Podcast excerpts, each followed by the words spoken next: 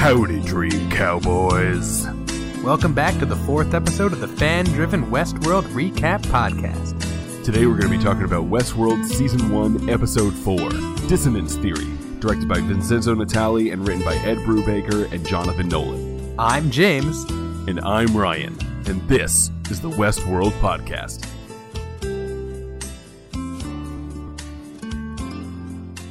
What an episode. I was impressed. Episode four is in the bag, James. And it took me a long time, but I finally figured out, I think, what the big question this show is asking. And that is, is the human race even worth rooting for? Or are we just a bunch of violent perverts who want to blow money on sex and gunplay? Yeah, I think we might just all be Logan. We'll get into it. This episode was directed by, help me out here, I took French, you probably took Spanish, right? I took French, Shit. so whatever, James. um, directed Vince- by Vincenzo Natali. Oh, I said Vince- Vincenzo or something. You you sound much more educated.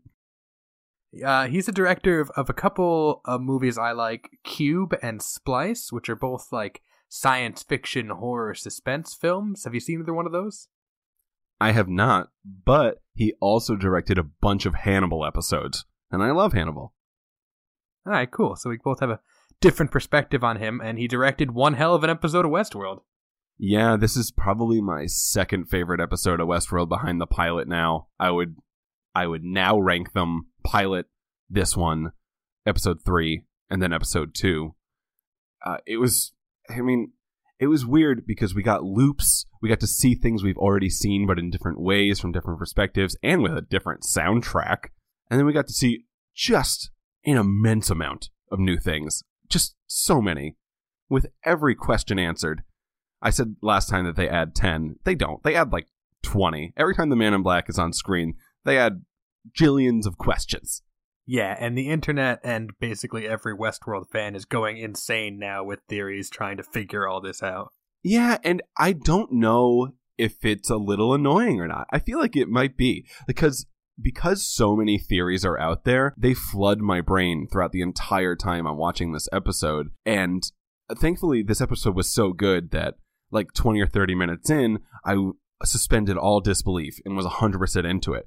But I had to say, for the first fifteen minutes, I was just like, is this two timelines? I really hope not. That sounds really stupid. Is Bernard a host? He's getting kind of more hostly. Is Teresa a host? No, Doctor Robert Ford was super mean to her. Um, like, and then eventually, I just stopped thinking because the episode got so good. But uh, before that, I felt like I was bare, like I was half watching the episode. I was just trying to figure out the fan theories. And I think in the future, I just have to block that out completely. You can tell, though, that this is exactly what H B O and what the producers of Westworld wanted. They wanted people live tweeting the show, talking about it on the internet, coming up with crazy theories, recording fan recap podcasts about it. Yeah, and, and we fell for it. Whatever, it's a great show. This episode opens up with Dolores and Bernard talking in the lab, as they are wont to do. Dolores expresses her grief for her robot family, and her words mirror the way that Bernard had expressed his grief for his lost son. Almost exactly. It was, they were almost the exact words. Like, Bernard was projecting onto Dolores one hundred percent, which feels like something a human being would do. You know, uh, like, Sub- subject a robot to their insecurities, but who even knows? Dolores reveals her realization that there's something wrong with her life, there's something wrong with her, and that it doesn't feel right to her anymore. Bernard invites her to take on the maze, which he claims is an opportunity to, to gain one's freedom, and she expresses her desire to do so. So I think it's pretty clear at the moment that the maze is the final Turing test. I think it's also pretty clear from what things have been said in the past that the way to actually finish the maze is to make a mistake. It's the last, like, vestige of of consciousness, as per Robert Ford. Um, Evan Rachel Wood is going to get an Emmy, James. She, you know that part where she was like crying, you know, because she was going through the death of her parents because she wasn't wiped because Bernie didn't wipe her. So she constantly has to be going through the death of her father and mother simultaneously because they just got shot. And then he was like, limit your emotions. And then she looks up and you're like, oh, my God, she's going to get an Emmy. Right. It's not clear when this scene is taking place, though, because last we saw Dolores, she met up with William and Logan in the middle of the night, and it's in the middle of the night when the hosts get taken down to the lab by the techs, and then the next thing we see is her waking up with William and Logan. So did that happen in the night? Did they somehow spirit her away and then put her back before William and Logan woke up, or did this happen in her mind? Are these scenes with her and Bernard happening concurrently with the rest of the show or not? It's it's hard to know. All of those questions, when you ask them in succession like that, make my brain hurt. But when she does wake up, she is still with Jimmy and Logan, uh, who are continuing on the bounty quest they started last episode. Right before she wakes up, she says, I think I want to be free. And Except uh, that uh, Jimmy's name isn't Jimmy, like I keep saying. It's William. Jimmy's the name of the actor. Yeah, and then we also call him Bill. We have about five names for every character. So Dolores wants to be free. She's freaking out. Everything's going to be awful. She's definitely patient robot zero. And then she drops back into the lap of, or stays where exactly she was, uh, pending all of those questions you just asked. And she is back with William to just complicate his life. Clementine and Maeve are talking in the saloon. Maeve continues her downward spiral of malfunction.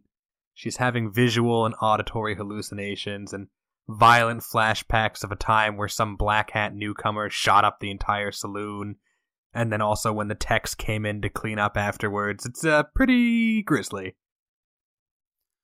Clementine Pennyfeather, best name, is basically just a wall for Maeve to shout at right now, because Clementine is nowhere near where Maeve or Dolores or Peter Abernathy, number one, who is currently in the basement, nowhere near the level of almost there that anyone else is. So Clementine Pennyfeather, best name, is just kind of there to keep saying the same thing over and over to Maeve, for Maeve to just really freak out. Maeve says she has something on the tip of her tongue, she just doesn't know what to say, and the audience is like, I bet it's about that genocide.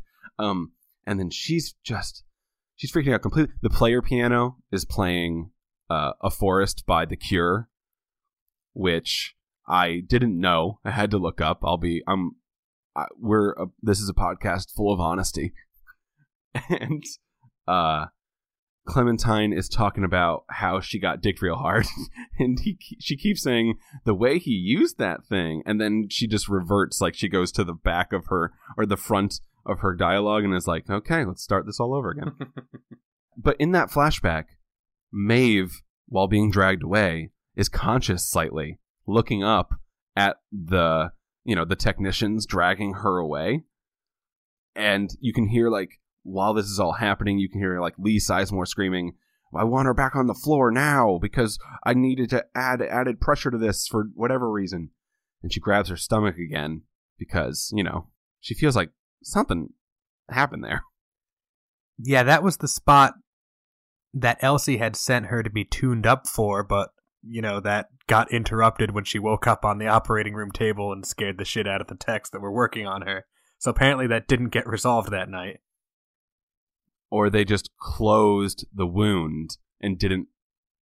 At home, Maeve is inspecting her body, and she continues to have crazy flashbacks about the techs in their scary hazmat suits. She draws a sketch of one of them, and she's going to hide it under her floorboards, but when she goes to place it in there, she finds that she's already got a stack of the same drawings when she's tried to do this in the past. It looks like she has a few weeks worth.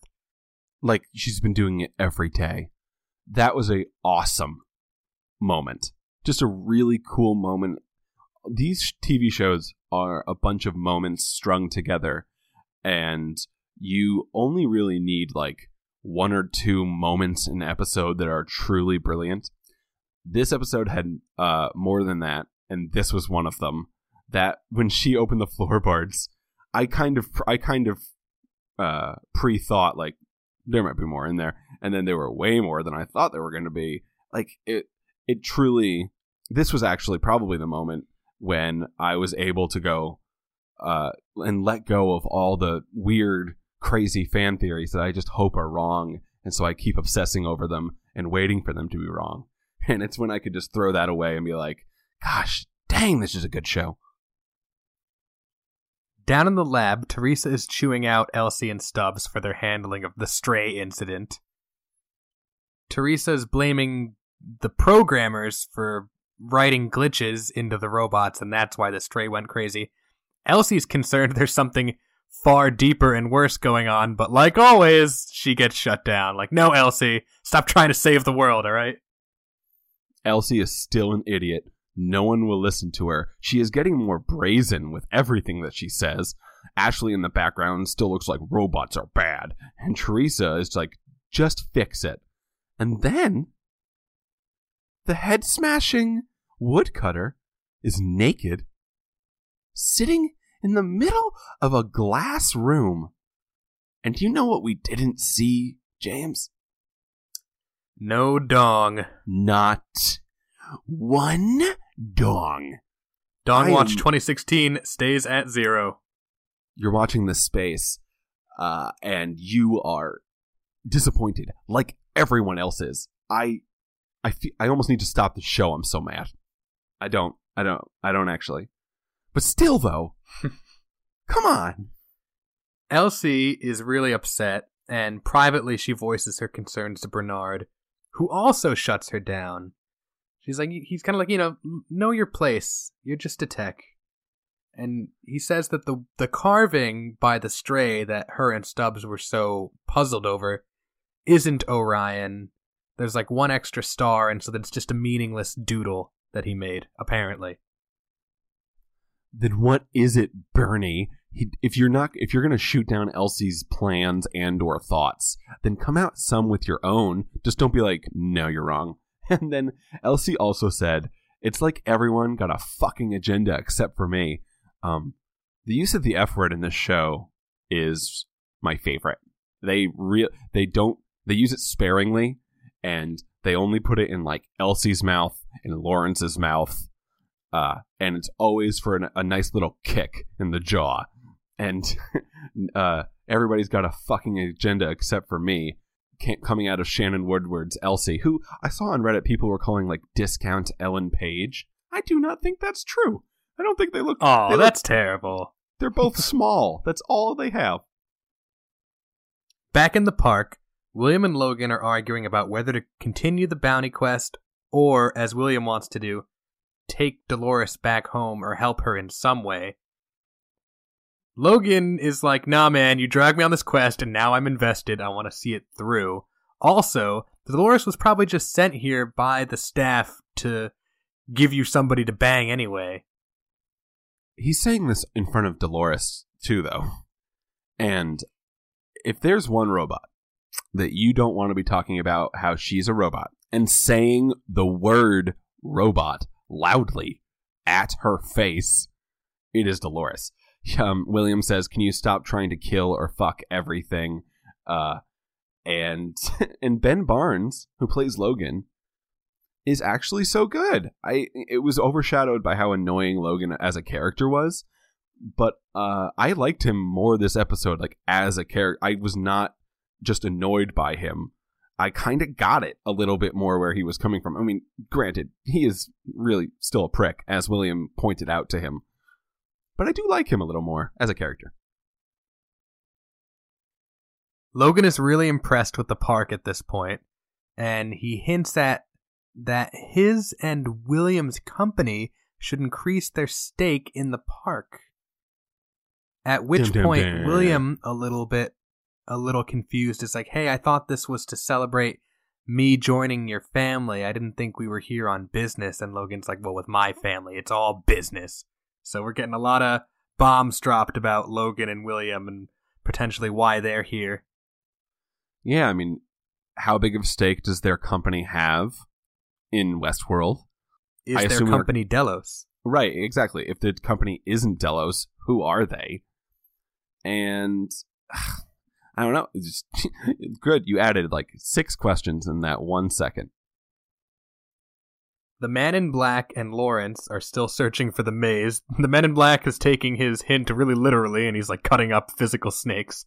Yeah, like, well, I mean, you have to get, he's not the audience. He doesn't have Reddit to go to and read everything that might be going on. He has to actually eliminate options. When someone says something about a snake, you find all the snakes and you see how it goes. Uh, at this point, the snake thing was not working out for him. Uh, but thankfully, something else happened. Yeah, they spot Armistice bathing in the river. Naked, uh, yeah, boobs out, naked. No dong yet, by the way. Just reminding everyone of that. And she has a body-length snake tattoo curving around her naked body, which uh, is too much for me. I don't. I wouldn't get such a big tattoo if I were her. I mean, it's a giant tattoo. I like it. Armistice is a fun lady.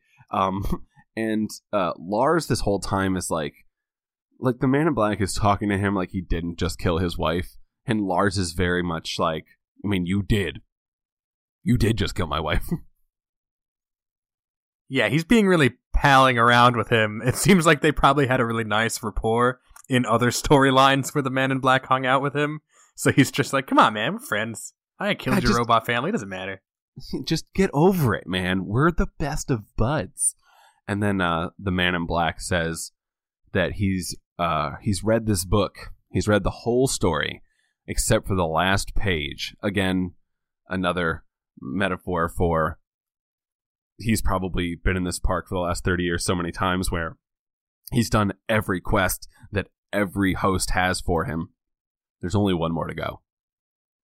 They get surrounded by Armistice's gang, and he questions her as to what they're doing out here. She says she's on a search for a very important thing. He says, well, Lawrence and I'll join you, and kills two of their men so that there's two empty spaces for them. And he points a gun at one guy who he thinks is a host and isn't able to kill him, so it turns out she's got some newcomers with her. Yeah, some newcomers have taken up on the cool snake quest, which is pretty cool for them, uh, because I it seems like one of the cooler quests that there are. um, and it seems as though they're all on a treasure hunt to retrieve something of great value.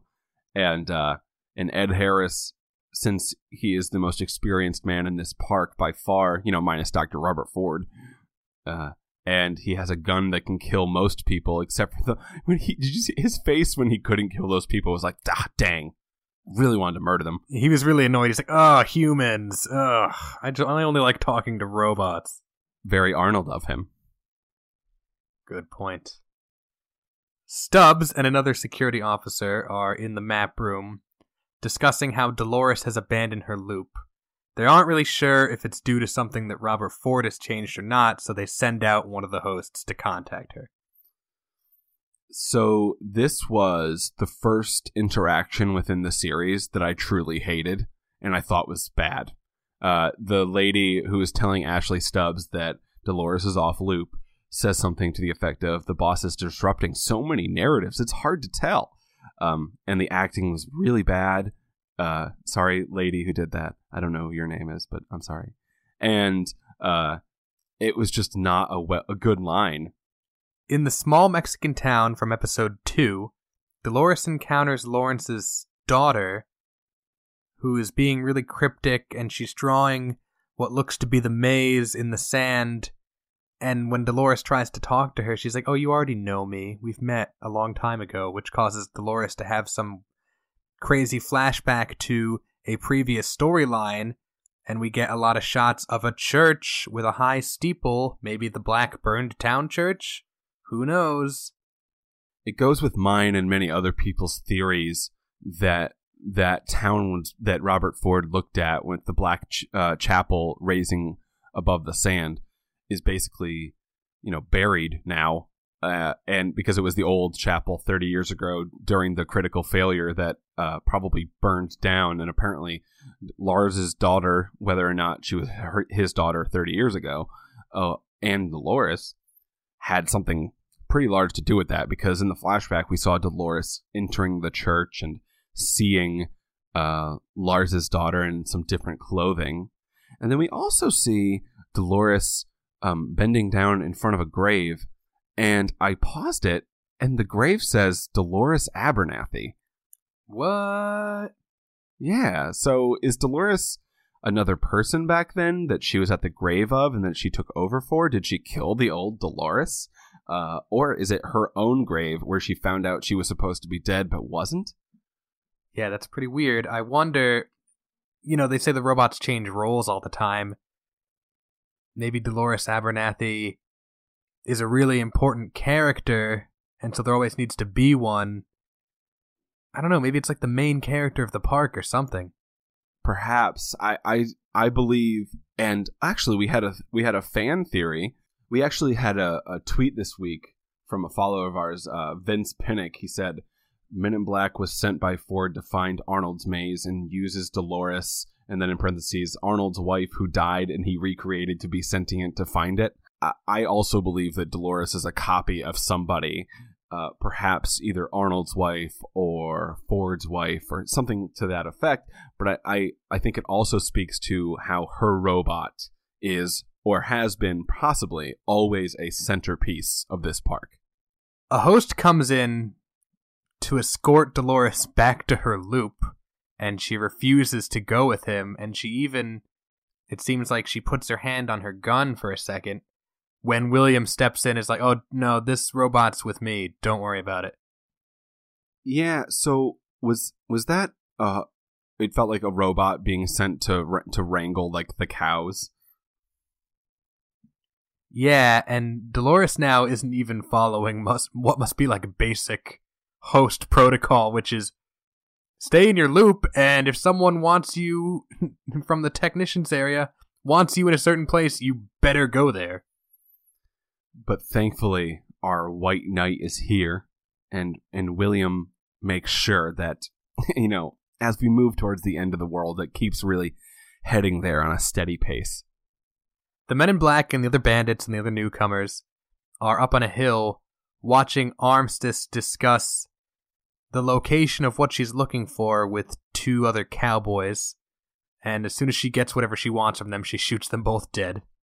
I'm yeah. not really sure what the point of this scene was other than, like, Armistice is a badass. That's the only thing it was for. That's all it was for. Um, she was down there, and then they had the setup line, which is like, she said that she was going to give the signal if the information was good, and then she shoots both of them, and I was like, I guess the information was okay. Um, not great. If it was great, she wouldn't have shot them. Or maybe if it, if she, if it was great, she would have shot them faster. Who even knows? But, yeah, all this scene was, was, hey, audience. You remember Armistice? She's so cool. Yeah, we really need a character to say her name already so we can pin down the correct pronunciation. Did that happen yet? Mm, I don't think so. No, I, I don't think so either. That night, Dolores and William are talking together about her life in the park, but they aren't really able to connect and understand one another that well. He's like, yeah, I, you know, I, I thought... they would have you guys in certain zones or paths. And she's like, yeah, you know. Oh, my God. I thought... Stop telling the robots they're robots. God. Yeah. If you wanted to drive Dolores insane, William's basically doing the best he could. He's doing such a good job. She's saying, like, she was talking about how they always had to bring in the cows. And then she one day realized that the reason she was bringing in the cows was for slaughter. And I was like, are you talking about the cows or... the robots? Or and then she says some, like from the trailer, sometimes I feel like something's calling me, telling me there's a place for me. And then William's like, I know that feeling. I understand exactly what you're talking about. Whatever, Logan's sister, me and you, Dolores, forever.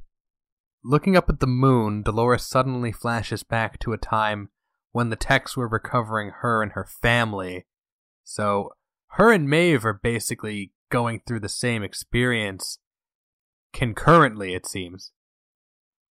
Yeah, so when she looked up the moon, I thought, um, is Ed Harris's face going to be the moon like in The Truman Show? But it wasn't. It was sad. And then the moon turns into a lab light, which, yeah, Maeve and her are going through the same exact thing, basically at the same time. Although that makes sense. Um, Dolores passed on the verbal virus, violent delights have violent ends, to Maeve only, I don't know, what, I don't know how many days, but not that long after that Dolores started going downhill. And then it kind of looked like Dolores and William were going to kiss for like a second, but they also looked like uh, really scared. Like she looked scared. And then she kind of looked down at his mouth for a moment like, do I want to get, do I want to get all up in there? Nah. Nah, nah I, I'm going to marry a real person. Or just destroy the world. The man in black and his bandito friends are sitting around a campfire. This is this is actually my favorite character interaction of this episode. Two of the newcomers come over to talk to the man in black, and they're like, I just want to say I'm a really big fan of your work. Your foundation saved my sister's life. And he shuts them down. He's like, shut the fuck up. I'm here on vacation. I don't want to break character, all right? He says, if you say one more word, I'll cut your throat, which would probably be the first time a guest in the park has died in over thirty years. But do you think if Ashley Stubbs heard that the man in black cut someone's throat, he'd be like, that guest can do whatever he wants? Yeah, right, exactly. He's like, uh, well, he's a pretty V I P guest. I guess if he wants to cut that guy's throat. Um, so it sounds like, uh, and the, and the first comment on the top of the post uh, Reddit discussion for this episode was, the man in black is Bill Gates on a vacation. Which right, and that's how he can afford to stay here for so long at forty thousand dollars a day. And afford to come as often as he had to to finish over two hundred quest lines. But yeah, you're so, you're so, I loved that interaction. He said the F word again. They are again using the F word in just the best ways. Uh, this is my fucking vacation. Like, God, Ed Harris is, is good. And yeah, uh, it's absolutely one of my favorite conversations in the episode. Yeah, I love his commitment to the role play. Yeah, he wants to be immersed. This is his game. This is the final thing you get. It sounds like he is planning to die. You know what I mean? Yeah, it's possible. Death by Westworld indulgence, basically. Which I think is the best case scenario for him. I think if he dies at the end of the maze, his life is complete. The man in black questions Armistice about her tattoo and about Arnold and about Arnold's death. He lets her in on the truth about the maze, and he tells her he'll help her on her search quest if she'll help him, and she decides to join up with him.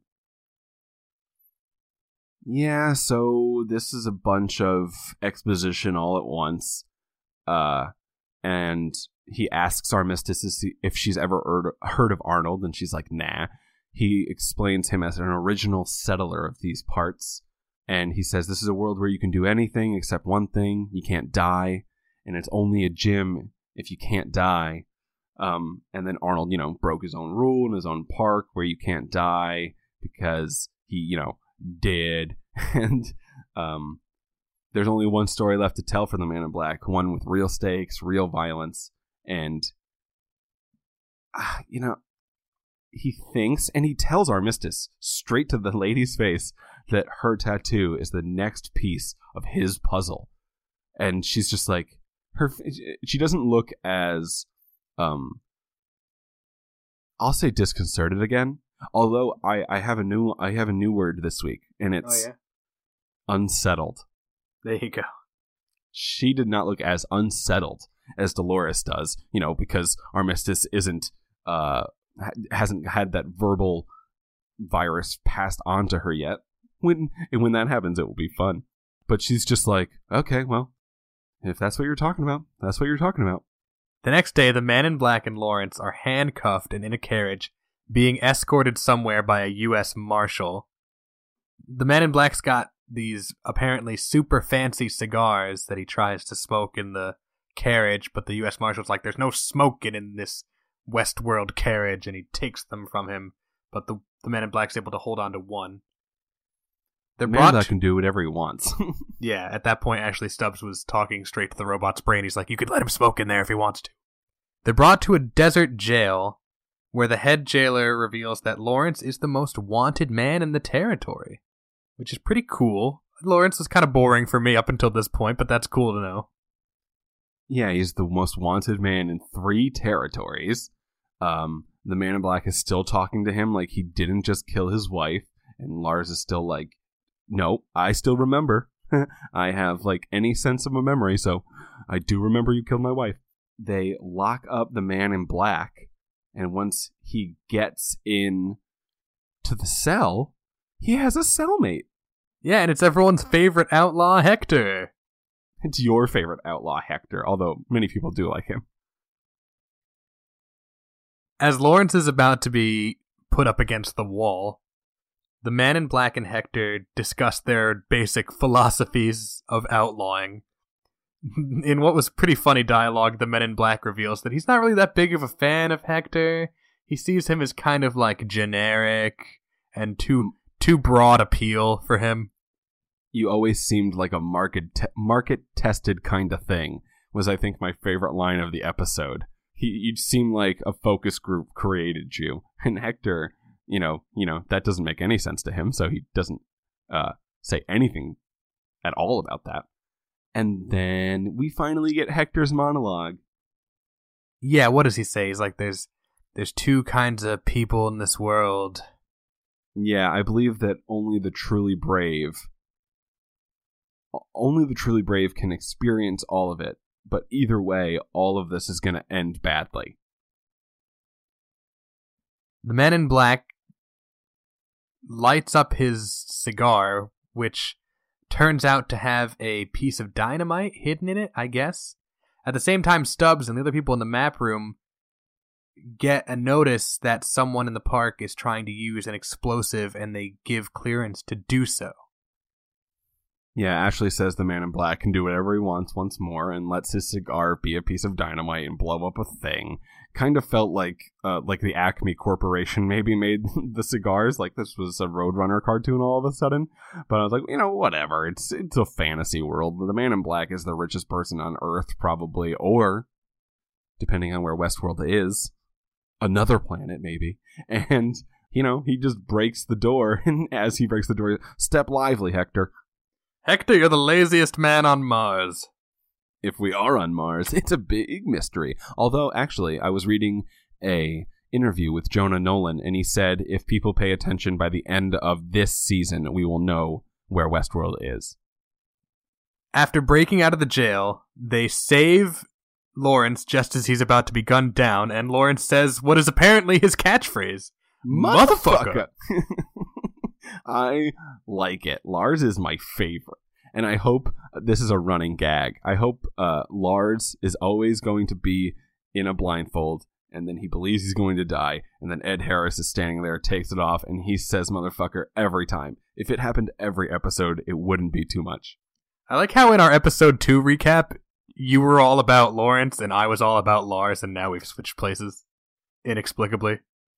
Well, now I believe I, I, I'm more attached to him now, so I'm calling him Lawrence like he's my son.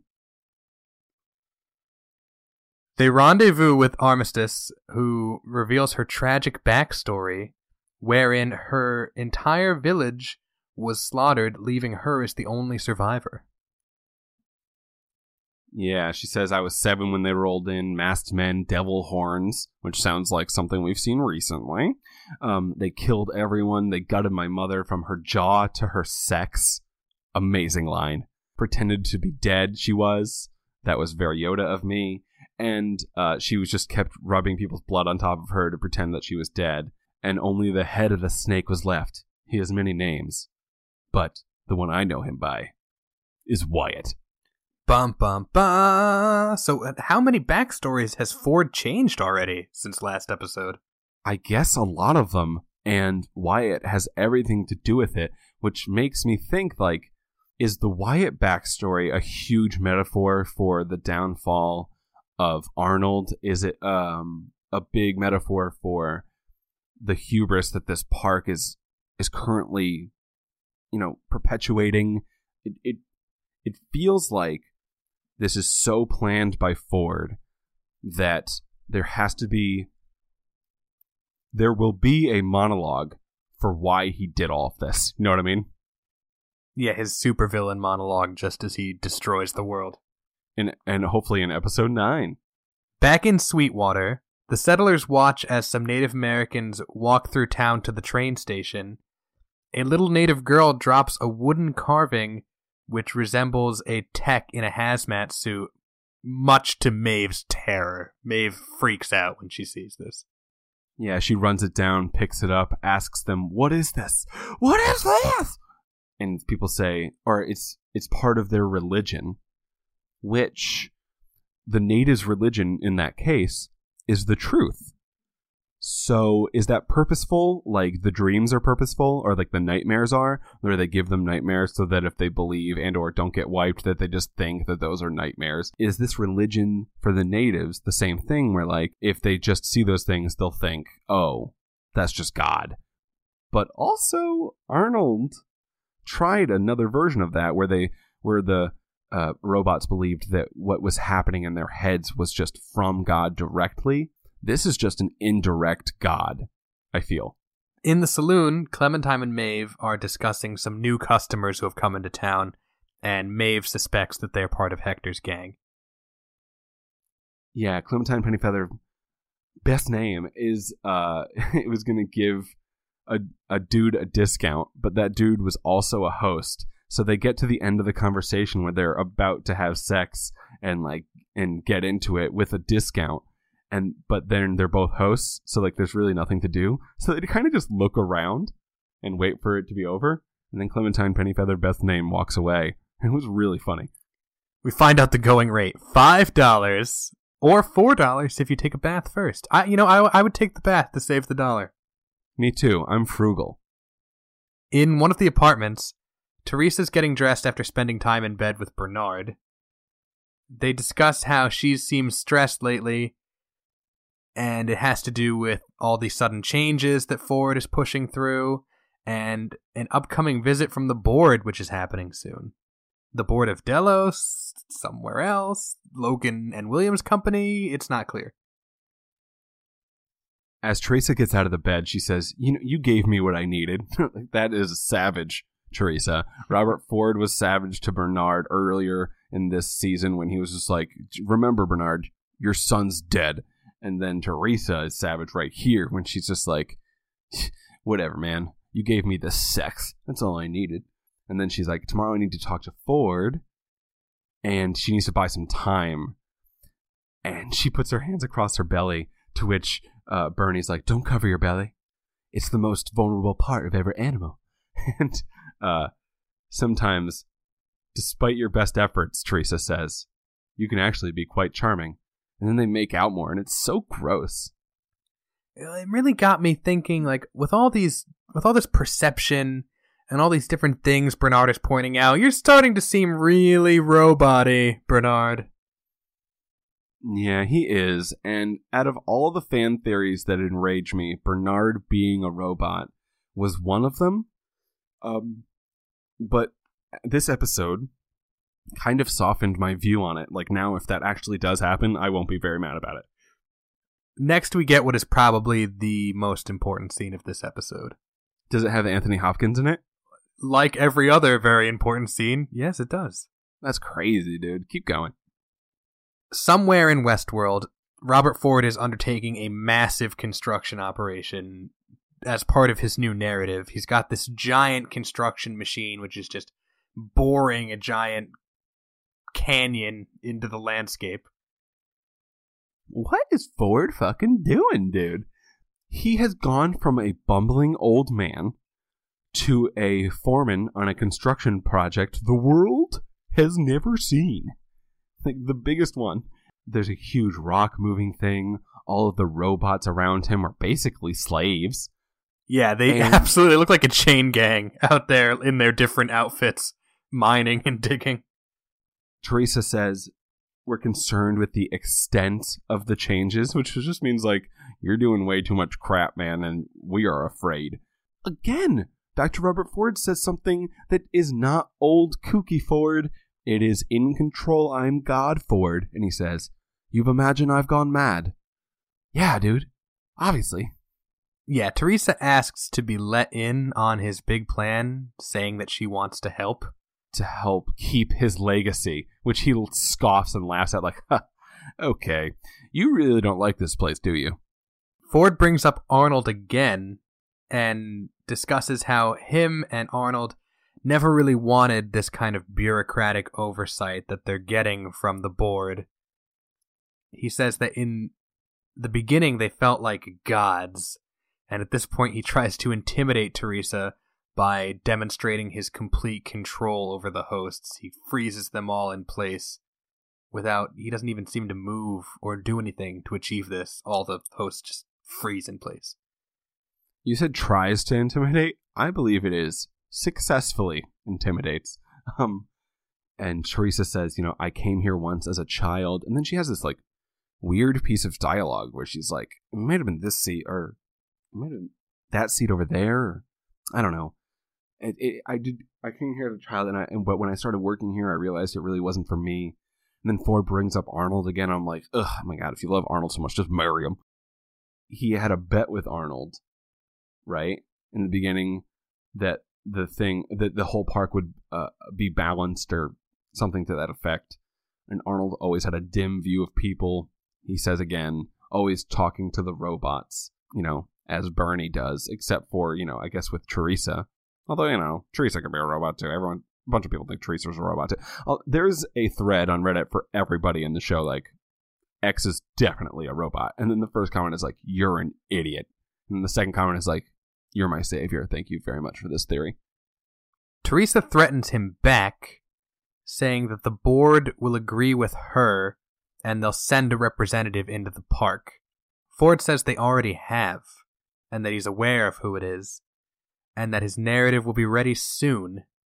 And as he's saying this, that giant construction vehicle starts tearing into the landscape behind them really aggressively. He also says he knows about Bernard. How? How does he know about Teresa and Bernard? Is it, it, again, that adds more fodder to Bernard as a robot, and Ford's just downloading what he sees out of his eyes or something. Teresa realizes she is sitting in the same place at the same table that she was at with her parents, that she sat in when they when they came as children, or when she was a child. And as she's getting more intimidated, she starts smoking, because that's what she does when she's stressed. And when he says the rep is already here, uh, is Logan the rep? Is the man in black the rep? Or do we not know who the rep is yet? He also makes a comment that he says, we know everything about our guests and our employees. So yeah, it was never any secret to me that you and Bernard were banging. That's pretty creepy. He sees you when you're sleeping and he knows when you're awake. How does he know all these things, though? Like, he can't download human minds. Or can he? William and Logan have finally caught up with the bounty they've been chasing. They find them at some frontier homestead where they're terrorizing the local family.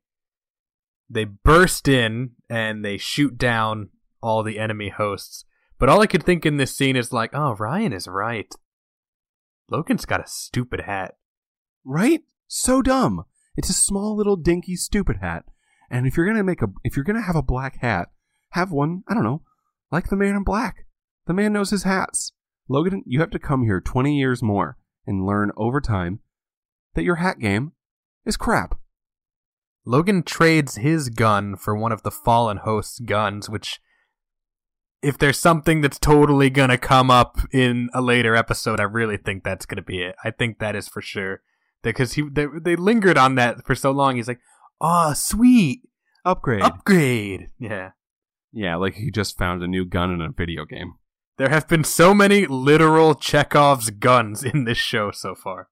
I know. And then as Logan is going in, he says, let's go fuck these fuckers up, which is like, I think was the line my, my view on him turned. I was like, I kind of like this guy. The men in black and Lawrence are traveling through the desert where they come across a beaten and bloody Teddy who's been tied to a post. He didn't die. Sun. He didn't die. Didn't Actually, hang dong either. He didn't exactly naked on a tree, rotting, no dong, nothing to be seen. But he also didn't die, although I would argue him rotting on a tree was worse. yeah, if if the sweet release of death is just going to bring me back fine and ignorant the next day, the worst thing you can do to, to a host is tie them up and leave them somewhere where they're going to suffer. And what is more tragic than Teddy Flood begging for death? Begging for another death. Which he did. And then the Man in Black was like, nah. On the way back to town, Logan betrays the sheriff host they've been with this whole time, killing him so that him and William can go to the bandit camp, which Logan thinks is going to be an awesome time. William is pissed. He's like, why are you such an asshole in the park? Why did you turn into a psychopath? Yeah, William is absolutely supposed to be the moral compass audience here. You know, why do you come to this place and become an awful person? And I think Logan makes, like, a decent point where he's like, this is a it's a theme park, man. You can do whatever you want here. I felt like William was being like a little bit of a little a little bit of a wuss. I mean, I get that that's his deal and that's what he has to say. There's no version of this where William's like, you know, you're right, and then he just shoots everybody, including Dolores. Um, but like, the, the, I don't know. I think Logan had a decent point, although you could see like William's first time there. This is all a bit much for him to have to go through. And then Logan says at some point, like, you're going to grow to love me, which I thought, like, is he talking about the, his character? Because he's right. Or um, him to William, which I don't think is correct. I think William will uh, detest him more and more over time. But Logan's point is that this is all just a fantasy. It's all just a game. He's not being a bad person because this isn't really him. And these aren't really people that he's torturing. No, they're robots, and he screams that in front of Dolores. And he says, this is all just a game, isn't it, Dolores? Dolores is mortified. She's totally breaking down. She's like, William, what is he talking about? She's terrified. I really felt bad for her at this moment. Just etch an Emmy into her back. Logan convinces William to go black hat with him, and they leave together for the bandit camp without Dolores. And it's unclear yeah. what happened to Dolores. And they, uh, Logan calls it an Easter egg, which is a lot of fun. Yeah, I want to play an M M O with Logan. Yeah, me too. He seems like a good guy. He seems like if you were like in a six-man group, he'd be the Leroy Jenkins. Stubbs and the techs oversee the map room as Hector and his gang attack Sweetwater again, in, in the same fashion they did in episode one. He shoots the sheriff, as he always does, the new one this time, though, as he takes off of his blanket. Um, And he starts with him and Armistice and his gang, like he did before, uh, going into the town with a new song, though. It was not Painted Black this time. It was that song from Carmen. Uh, Harambe, I think is his name. Yeah, I think it's Harambe from Carmen. Is, is, is, does that song really have the same name as, as the gorilla who got shot? No, definitely not. No, it's Habanera. It's Habanera from Carmen. I just, I remembered it being real close to Harambe. Like the pepper? Y- yes. Hector walks into the saloon like he did last time, but Maeve immediately puts a gun to his head and forces him to come with her. Because she knew, man. She knew. Yeah, she's probably having the same foresight that Dolores had when the other hosts came to her house.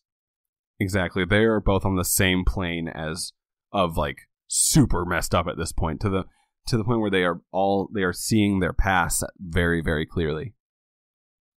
Maeve takes Hector to the upstairs where the safe is kept, and she offers him the contents in exchange for info. She shows him a picture of one of the techs in the hazmat suits and asks him what it is. Hector explains that it's a shade, which is a piece of Native American lore.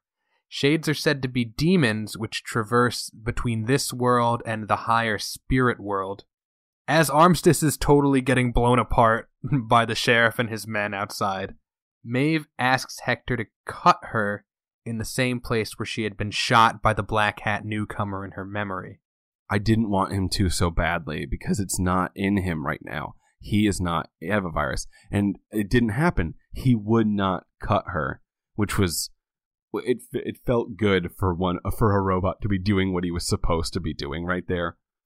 And then, you know, Ashley Stubbs up top cuts them all off, which has now set a ticking clock on the Maeve Hector conversation. So they have to figure this out real quick because the cavalry is coming. Yeah, when he refuses to do it, she does it herself. And inside her abdomen, she finds the bullet from that previous encounter. And the look on her face is one of, like, absolute relief. She says, I'm not crazy, and none of this matters. And she kisses Hector as the lawmen shoot down the door, presumably killing them through the door. And the episode ends, and you're like, dang, this show's good. Throughout all of that, Hector says that to see a shade is... Like it's it's a good thing. It's like a good omen. You see the man, the men who walk between worlds. They're sent from hell to oversee this world, and it's great. Like it's actually a good thing. It's known to be a good thing to find out and and look at these shades to see the quote masters who pull their strings, which he literally says. He said that out loud. That's like a thing they told him to say. They programmed him to say that. That's insane. And it kind of adds to this religion is a lot like the nightmares. It's added specifically because uh, it it lets all of these people know that if they do see this stuff, don't worry about it. It's just God. You're fine. It was revealed in that scene with Maeve and the native little girl and her wood carving that the Native Americans have some special insight into the texts and maybe into the true nature of the park. And then in the scene where he was talking to the man in black, it's revealed that Hector is half native, and so he's privy to those same insights, perhaps? Yeah, or at least he he knows who Maeve might need to talk to next, which will be interesting because the next time Maeve and Hector speak, Hector's not going to remember this, but Maeve will. And Maeve is going to have to be like, hey, hey, hey, yeah, yeah, let's not do all the stuff we need to do before we get to the important stuff. I need you to take me to somebody right now. All in all, I thought this was a great episode. I know I said this about the last one, but I feel like this might be my favorite now, actually. You had listed your preference for episodes, and honestly, for me, it might go four, three, one, two. Really? Yeah. You're going to put the third episode above... Oh, you did. You put the third episode above the pilot last week. You put the fourth episode above the pilot, too. You know, yeah, everyone's entitled to their opinion. This is my immediate reaction. We're going to do a post-season show where we're going to an- analyze all of this, and I'm sure our opinions are going to change. And, you know, maybe my ranking is going to change as well. Yeah, absolutely. Um, just like a, a quick recap of everything. The dong meter is uh, dangerously low, still at zero. We did not see Sideburns Trevor at all this episode. Rebus is his name. Uh, the guy that Dolores shot last episode in the farmhouse and then and then ran away from. He was Trevor was not in this episode. You know, and just to and, be clear, Brady and I aren't all about the dongs. We like our naked ladies too, but we're you know we're equal opportunity H B O nudity supporters, which you know we're definitely not getting these days, huh? No, and we're getting a bunch of booebs, and there are so many booebs. There's booebs every episode. Armistice's booebs were here this time, and I'm not saying they were bad. They were great. But, like, how about we even it out, guys? You know, as we are joking about this, though, and it is kind of messed up, though, right? Like, it is messed up. Well, yeah, it's definitely sending the message that, like, naked women is a normal thing to see. A naked man? No, sir. Nobody wants to see dicks. I guess. It's, it just kind of reinforces the idea that, oh, H B O is for men and it's for the male gaze. And if you're here to be a girl and turned on, you're in the wrong place. Which is untrue because I most of the people I talked to on Twitter this week were ladies. A lot of ladies were talking this week about how they really liked the show. Um, I did see a few uh, tweets here or there that were like, there's a bunch of useless violence in the show, just like Game of Thrones. Uh, so I'm not going to watch it. And I was like, I mean, that person doesn't like Game of Thrones either because of the same thing, because I just don't think they like fantasy or things that are set in high sci-fi. Right. And without getting too S J W about the whole thing, we should point out it's not just, it is the perceived straight male gaze. I mean, there are also, there are men and ladies out there who'd like to see a little bit more guy action on screen. You know, Logan, yeah. Logan being one of them. If Logan were watching this show, he'd be like, where are the dongs? He would be, because he is a bisexual, and we haven't. But and we got to see him in like a little in a weird orgy. And we're like, yeah, I assume you didn't watch the next week on again, correct? No, you can go ahead and spoil whatever was in it, though. We got we got to get to theories next, anyhow. Yeah, I'm going to. Um, uh, the big one is, the first thing was like, have you been dreaming again, Dolores? Ford and Dolores meet once more. And then uh, he, we also see that next week, the Man in Black and Doctor Robert Ford will meet and actually speak to each other, which uh, makes me think perhaps the Man in Black is that representative from the board. But if so, why is it important for him or the board to know what's going on in the maze? Is the board expecting some kind of crazy breakthrough in A I, and that's what they're really waiting on? Like, they don't care about this narrative. They want the new conscious robot to come out so they can sell them as companions or something. I don't know. What is the what is the the capitalist desire to have a sentient robot? Like, how do you market that?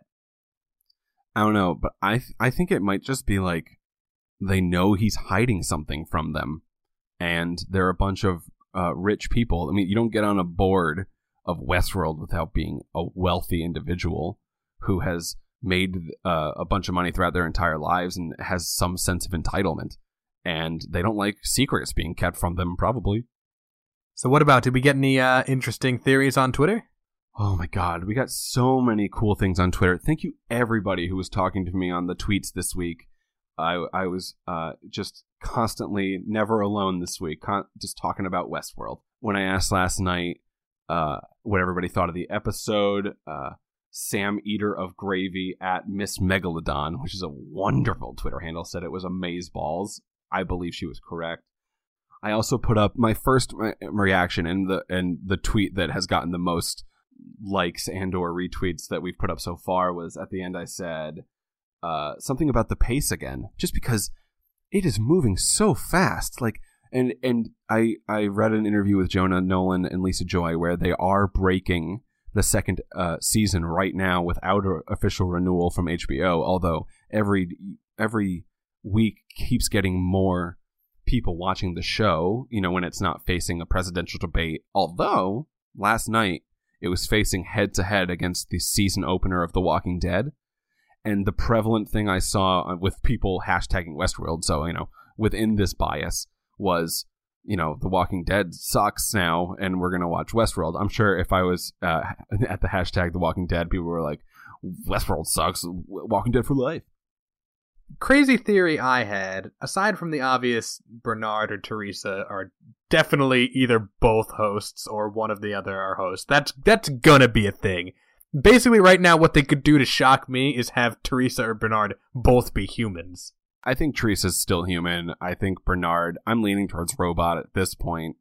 Somebody who is, we believe to be human, will James Marsden slash Teddy flood us first episode and become a robot. I just don't know who yet. And it will be interesting to see if it's in the first season. I bet it will be. I bet, um, assumably that reveal is uh, has to be something that is, like, you know, seen at the season finale.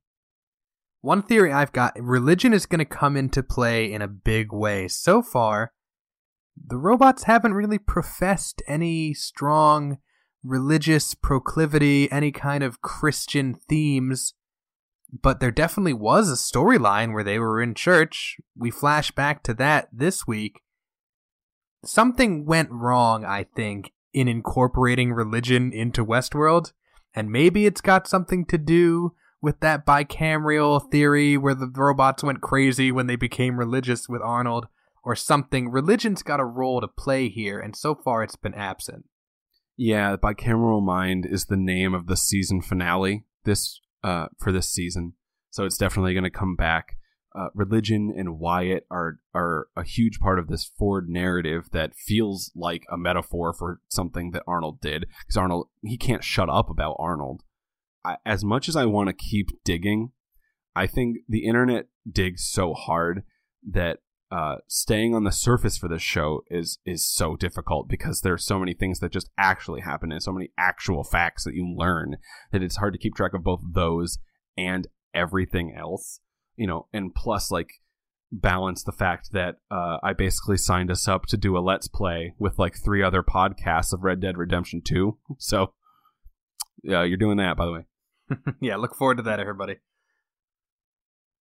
So if you follow our Twitter, you'll you should know Ryan is basically the Twitter guy. I pop in every now and then to just like or retweet or reply to something. And I had tweeted my extreme pleasure with the idea of George R. R. Martin's proposed Westworld Game of Thrones crossover, which was hypothetical at first, but now George R. R. Martin has sat down with Nolan and Joy to talk about the logistics of this crossover and how it would work. So Brady then later went on to explain that that was a tweet I had sent and that he is not in support of the crossover idea. So already we've got some divergent opinions happening here.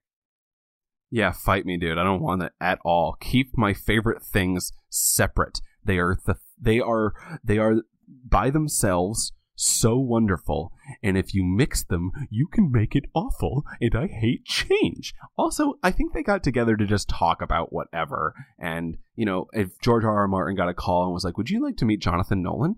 And he's like, uh, yeah, let's go talk to Jonathan. I hope that George R. R. Martin just asked him questions about Chris the entire time.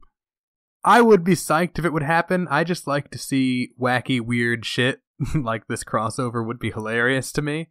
I doubt it's actually going to happen. George R. R. Martin's been trying to write the same book for like ten years now. So I don't have a lot of confidence in him panning out any of his big plans.